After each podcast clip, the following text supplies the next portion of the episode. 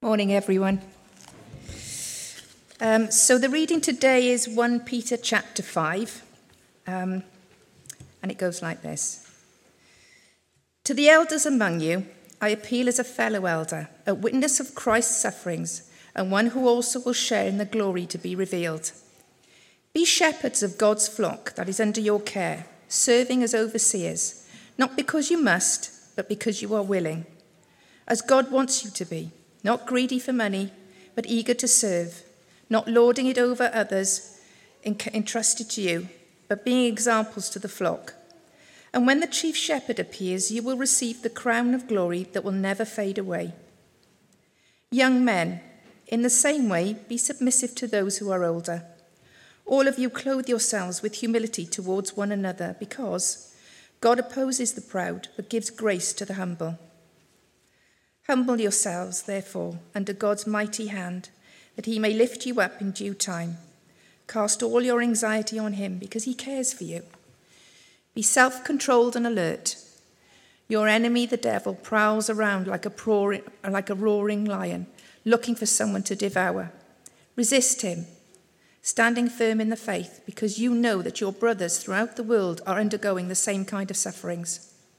And the God of all grace, who called you to his eternal glory in Christ, after you have suffered a little while, will himself restore you and make you strong, firm, and steadfast. To him be the power for ever and ever. Amen. And then Peter wrote some final greetings. With the help of Silas, whom I regard as a faithful brother, I have written to you briefly, encouraging you and testifying that this is the true grace of God. Stand fast in it. She who is in Babylon, chosen together with you, sends you her greetings, and so does my son Mark. Greet one another with a kiss of love. Peace to all of you who are in Christ. There's going to be three pictures up on the screen. Uh, I wonder if you can tell me what the link is. So we have uh, Captain America, we have Jacinda Ardern, the former uh, New Zealand Prime Minister, and we have Gareth Bale. What is the link between these uh, three people? Go on, have a guess. What is the link between three? Shout it out, someone. Oh, we're all struggling. I'll give you the answer then. Uh, they are all leaders. They're all leaders in their uh, different roles. Captain America, leader of the Avengers. Uh, Jacinda, Jacinda don't even know if I'm saying that right. She was the leader of New Zealand during COVID, and then Gareth Bale, the former leader of the Welsh football team. These are men and women who have brought together different people with different skills and abilities and personalities, and they have led them. Um, and we live in a time, don't we, now more than ever, when we need good leaders. That's especially true during hard times, isn't it? We need good leaders, leaders to follow leaders to learn from, to trust, to be an example to us. And as we come to an end of this wee letter of First Peter that we've been studying for the past uh, two months, it's completely flowing by. He encourages, he ends by encouraging those he is writing to to follow their leader. Simon Peter says, Follow your leader, which means follow Jesus. That is the summary of the Christian faith, isn't it? Follow Jesus. Uh, Peter begins this closing section by narrowing in briefly to talk to elders, to talk to the leaders of churches, and then he broadens out. For elders, for leaders to lead well, they must be led themselves by the great shepherd. So that's our uh, structure. We're going to look at elders follow Jesus, then Christians follow Jesus. And then we will finish by considering how we follow Jesus through suffering to glory. So, first, elders follow Jesus. And some of you are probably thinking this hold on, why on earth should I listen to this? I'm not an elder. Why should I care about this? I'm just a kid. Or perhaps you're thinking, I'm not even a Christian. Why should I care about this, these four verses that are addressed to elders? Well, a few brief considerations, my plea for you not to switch off for this uh, wee section here. Uh, well, firstly, if you're not a Christian, I suppose this gives you an insight into how different uh, the church is, how different leadership should be in the church. Uh, another reason, I think often whenever we think about leadership, it can turn out like my iPhone earphones. We can get a bit tangled up whenever we think about leadership in the church because we import uh, leadership principles and ideas from the world and we get a bit confused and tangled up about what leadership uh, means. It'll also help you recognize future elders, future leaderships, leaders, sorry, and it'll help you understand what elders are called to do in this church. You can hold us accountable. You, you, you, have access here to part of our job description, meaning you can encourage us whenever we are doing uh, what God calls us to, to do well.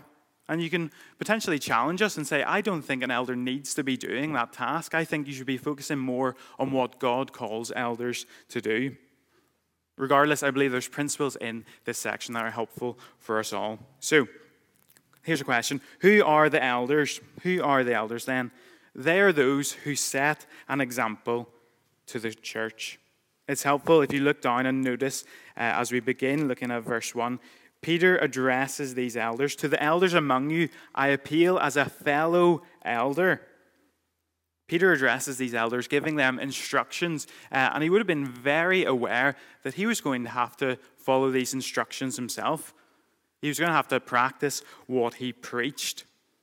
There's nothing worse, is there, than the boss who demands that you stay late and clocks out early. Uh, the captain who demands extra fitness sessions but never bothers to do them. Uh, the person who demands everyone be punctual and they are always late. Those who lead in church are to be examples to others. They're to say, Follow me as I follow Jesus. Peter says that elders are to be examples to the flock. He says that if you look down in verse 3, they're to be examples to the flock. So for Peter's readers and for us today, the elders are to be an example of those who follow Jesus in a culture, in a world that is hostile to Christianity. Their lives are to be an example to others, and you are very privileged that the lay elders here are an example to you taking annual leave, taking a week's precious holiday to serve at Holiday Club, to serve at a sports camp. You're blessed to have elders who are great examples to you. Which leads us to our next very obvious point.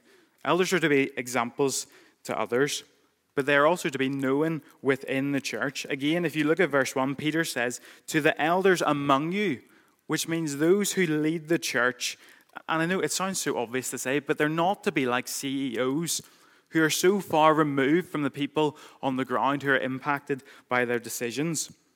Elders are to be those who are rubbing shoulders with the people in the congregation, those who are in the trenches with you. Consider, we've said often, haven't we, in 1 Peter, that in Peter's day they were facing abuse from the outside world. Imagine if the leaders of the church ducked out of the firing line of scrutiny and hostility. Leaders who abandon their post are no leaders at all. So, elders are to be known by the people in the church. For how can they be an example to you if you never see them? If you never see what their life is like? You need to see a leader's life up close and personal for them to be an example to you. Which leads us to what an elder's role is, what their role is specifically within the church. So, what do elders do? There's a question that's fun. What do elders do?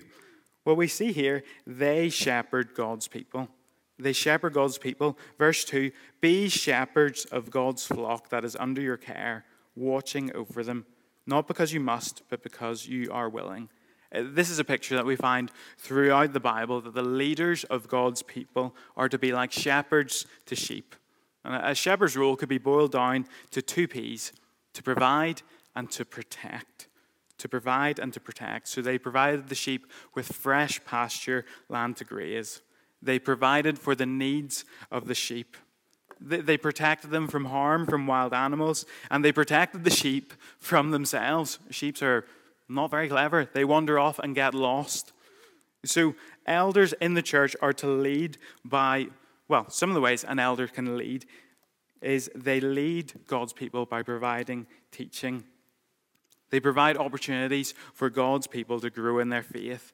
They protect God's people from false teaching or harm, and they protect the sheep from wandering away. Uh, there's so much more that could be said, of course, but that's just briefly from that one picture of shepherding. Uh, Peter uses a helpful term here, doesn't he, about watching over. It's like a blanket term saying that the leaders of the church have a responsibility to be keeping an eye on the people that God has called them to care for. This is what church membership is all about. It's so that the elders know who is here, who calls the Bridge Church their home, who is committed to be part of this family. For one day, elders, oh, good grief, this is terrifying. One day we will stand before the Lord of all creation and give an account for every name who God graciously placed under our care. Hopefully, some of you are thinking, who would want to be an elder? What a high and weighty calling this is. Elders need to know the people so they can protect and provide for the people. To, to know where you need protection, where you need provision in your lives, which is why, stating the obvious, there is more than one elder in this church, for it is too great a burden for one person to carry on their own. And Peter says, doesn't he, in verse 3, that this shepherding of God's people is an act of service as they care for people, they are not doing it from a position of lordship, domineering. They're doing it from a position of servanthood. Elders are to be servant leaders. We've seen that as we've gone through First Peter, this idea of servant leaders. Uh, Peter highlights the heart, the attitude of leadership here. He focuses more on what's going on on the inside than what's going on on the outside of those who lead. He, he tells us what their attitude should be, what an elder's attitude should be.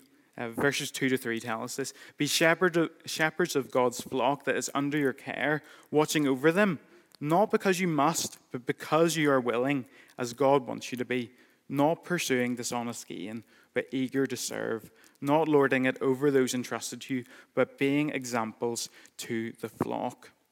So, two things just to notice here elders are to lead willingly and eagerly, and not for personal gain. They're to lead willingly and eagerly. Again, such a high bar, isn't it? Elders are to have a willing and an eager attitude as they serve God's people. Uh, let me give you a picture of what it means to serve willingly and eagerly. Imagine you're asked to serve your family by going and getting some ice cream. Now, the way you will do that task, I imagine, will be quickly, joyfully, thankfully, enthusiastically, for people will celebrate. Yes, here comes the ice cream server. Who does not love the ice cream server?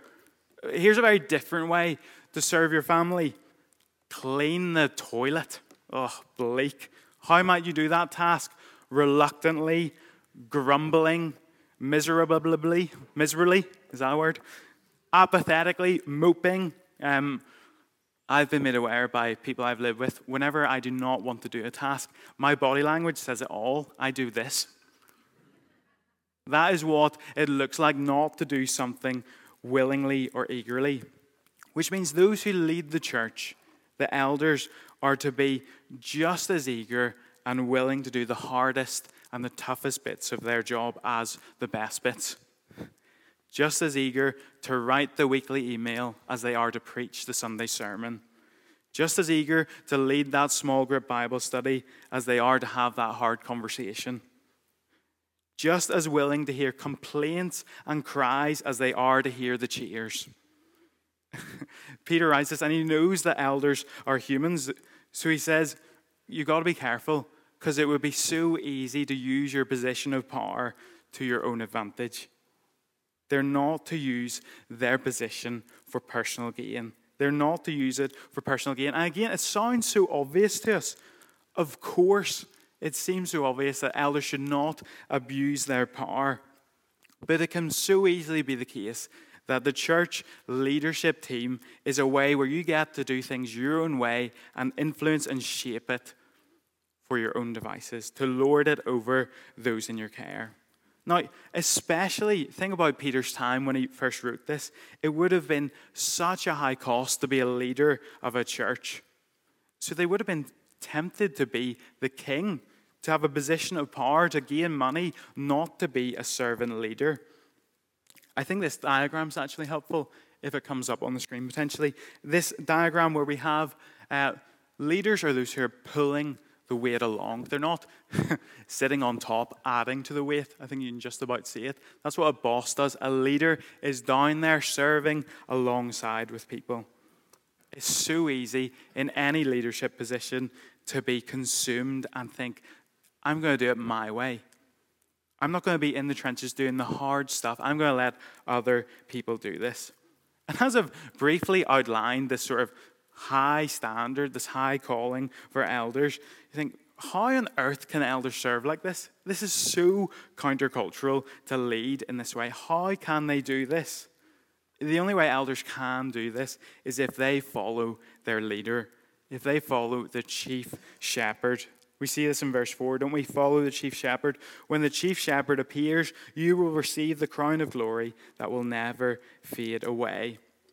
Of course, it would be easy here to think about the crown of glory, but I think it's more helpful just to consider how Jesus embodies this servant leadership. the Son of Man who came not to be served, but to serve. The one who was prepared to leave the 99 to go and find the one. The one who provides and protects his people by laying his life down for them. As elders serve, they are to remember that they were once lost and now they're found that they serve the great King, and it's a delight rather than a duty. Elders are to remember that whilst they serve here for a wee while, they are cared for immensely by the chief shepherd who will provide and protect them for their every need. As you think about that, I think, what a privilege it is to serve the King, to, to be His, to serve Jesus by serving His people. So there we are. Elders, follow Jesus, follow your leader. Next, Christians, the congregation, follow Jesus, follow your leader. Now, we've often said, haven't we? Steve helpfully laid out for us that as Christians, we are to wage war against sin and we're to be eager to do good. So we're in a battle.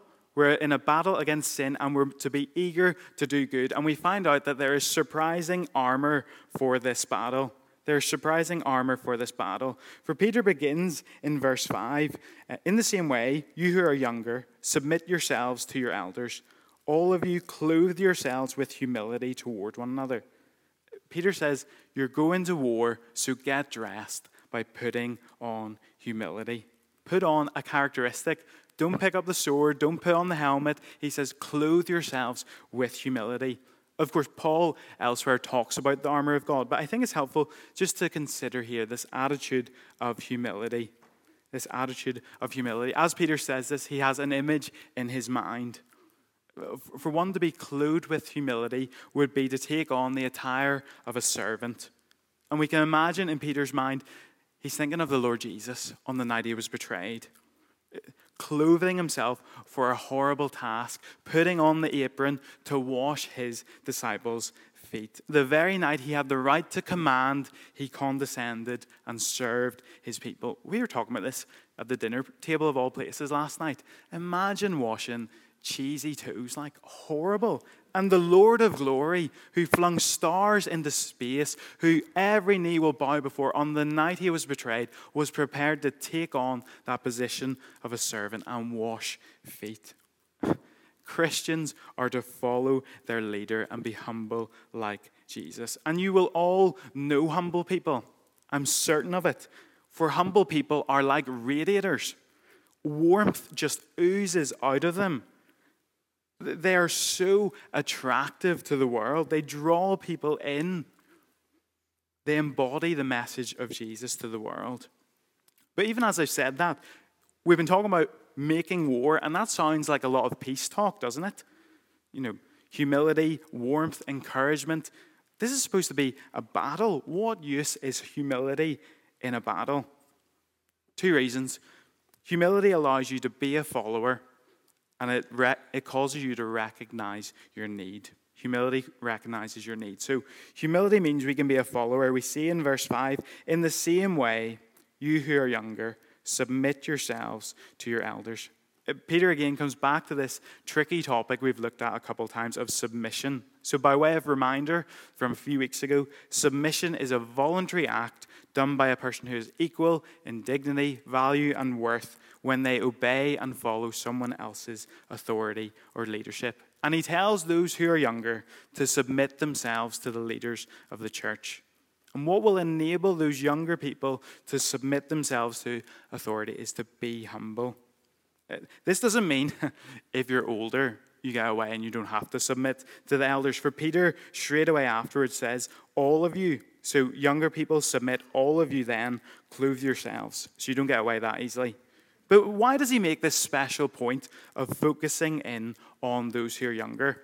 I've done this uh, this past week at camp. I've said to the boys in my team, I'd say, boys, 7:45 is quiet time. You need to be out of your rooms, upstairs, in time for quiet time.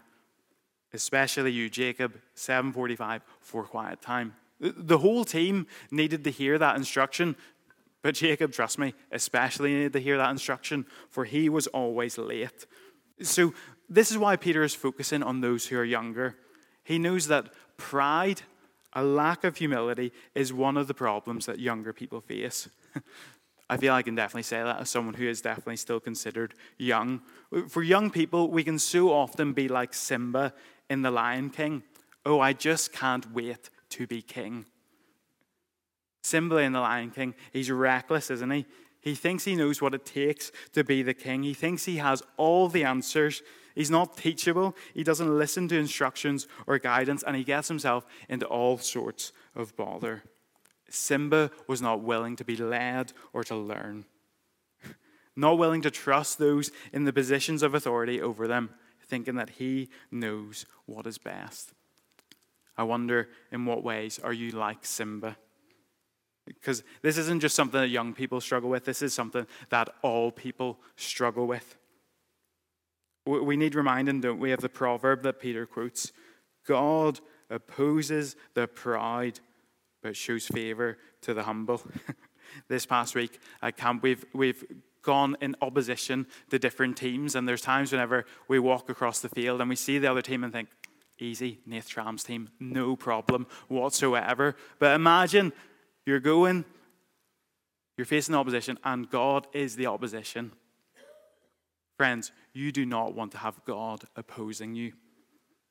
You need to be humble. Pride will destroy you in this Christian life. Because look, you face an impossible task. If you are proud, God is opposed to you. But with Him, you have the greatest help in the world his helping hand behind you, His favor with you in battle. Humility means we can be a follower, trusting that those that God has placed over us knows what's best. And humility also recognizes our need. Humility also recognizes our need. We see this in verse 6, don't we? Humble yourselves, therefore, under God's mighty hand, that he may lift you up in due time. Now, this is a helpful reminder. Peter is using language from the Exodus that God is the one with the mighty hand and not us. God's the one who brought people out of slavery. We all have those moments, don't we, in life, whenever we are really struggling to do something, and then someone comes along with a mighty hand and does it with complete ease. That's my father in law, Paul Daniel, absolute legend. He is the savior of me when it comes to DIY. I, I go to do this work and I just can't do it. I'm banging my head against the wardrobe door. And it's just, in that moment, I'm so aware of my limitations. I'm so aware of how little I can do. And it's so detrimental in those moments, whenever I'm aware of my limitations, to keep trying to do it all myself.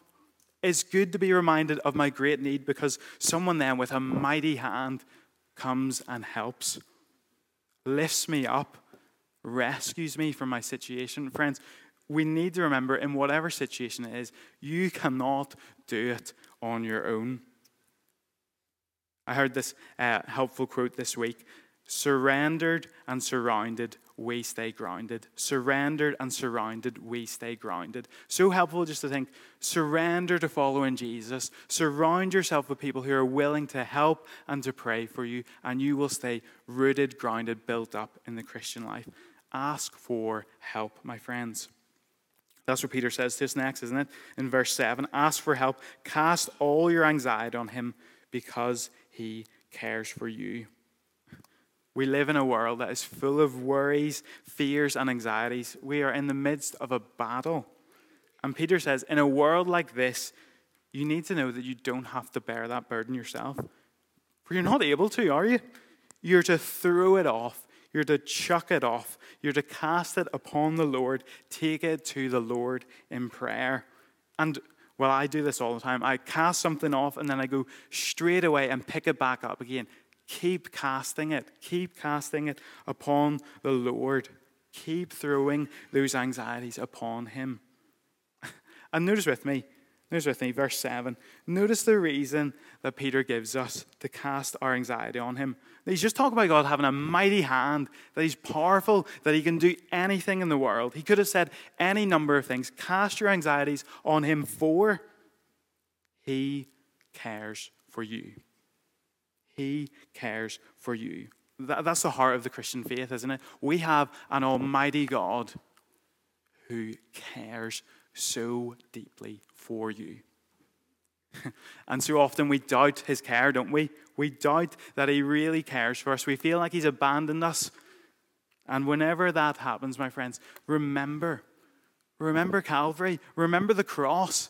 And look at Jesus dying there for you and think, oh, he definitely cares for me if he's prepared to die for me. Isn't that true whenever you're a parent?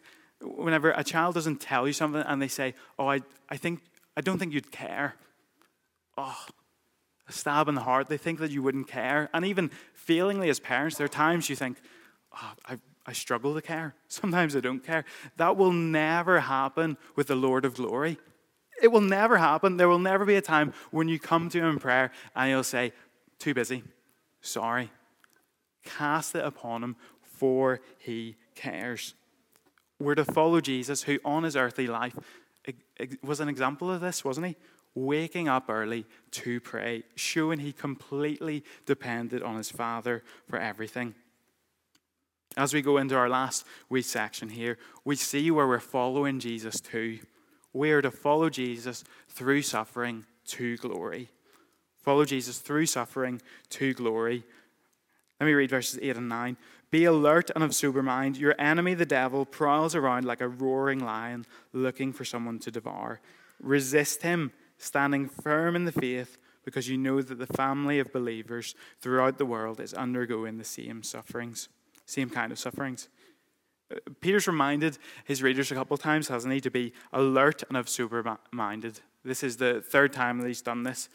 Previously, he said, Be sober minded and alert to fix your uh, focus on the eternal hope of glory. And the second uh, time he said this is, Be focused so that you can pray. This is what will help us fight the, the enemy that we face in the fight of our lives. For we all face a fierce enemy. We see it, don't we? The devil, a personal force of evil who opposes you in this world. And see how Peter describes him. He is a roaring lion. He's making a lot of racket, a lot of noise. He is seeking someone to devour, he's seeking to intimidate us. And the good news is we're to remember Jesus' incredible dental work. He has defanged the devil, taken away his bite. He can only ever roar. He is completely defeated. Death is done with. Which means for the Christian, you can really fight back. You can say no to evil and do good. You can wage war and do good. Incredible, right? You don't have to give in in the fight. You can persevere and fight, and you will win. Because the Lord of glory has defanged that devil. You can fight. And it's interesting to note, isn't it, how Peter says the reason you can stand firm in that, in that fight is because you're not alone. You're not the only ones in this battle. Isn't that what we do on a Sunday morning? You look around and you remind yourselves that you're not the only one who is following a leader. You're not the only one in this world who has clothed themselves in humility, who are following their leaders. You are not alone. Again, it's so obvious. I've been on camp this past week, but uh, the young people were continually saying that their favorite bit of camp is to look around and see that they are not alone that they are not alone. Is that not what church is on a Sunday morning? As we sing songs to one another, we remind ourselves that we are not alone, That's why we sing loud and proud to remind one another that you're not alone. You're not the only one who believes these things. You're not the only one who's suffering for these things. You are not alone in your suffering. All across the world, the family of believers throughout the world are undergoing these same things. You are not alone, which means we will not be alone when we reach the end of this life's race. Verses 10 to 11 And the God of all grace, who called you to his eternal glory in Christ, after you have suffered a little while, will himself restore you and make you strong, firm, and steadfast. To him be the power forever and ever. Amen. As we close our time in 1 Peter, let's consider these incredible words very briefly. Let's remember that whilst we are exiles here, one day we will be home. Let's remember that the God of grace, whose great mercy has saved us, his supplies will never run dry that the one who chose us and called us to be exiles here is the one who will call us home and will make sure we get there. He won't lose one of his own. He will help get them all safely home. That the sufferings that you face in this life do not compare to the inheritance that can never perish, spoil, or fade. I said it in week one, didn't I?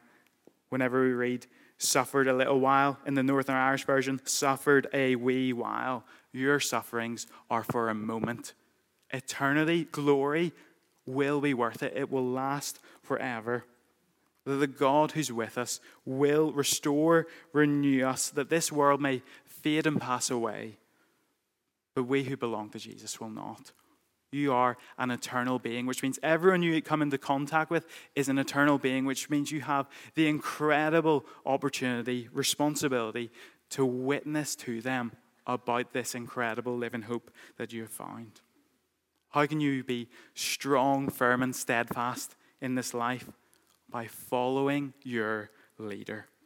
Follow Jesus, who entrusted himself to his faithful Creator through his suffering, going to the cross for our sake, believing that it would be worth it. We're to follow Jesus, who showed us what it means to be clothed in humility, emptied himself not taking things to his own advantage, and became a servant. Follow Jesus, the true and the greater lion, who once and for all dealt with sin and death. Follow Jesus, for he will lead you safely home. Let me pray.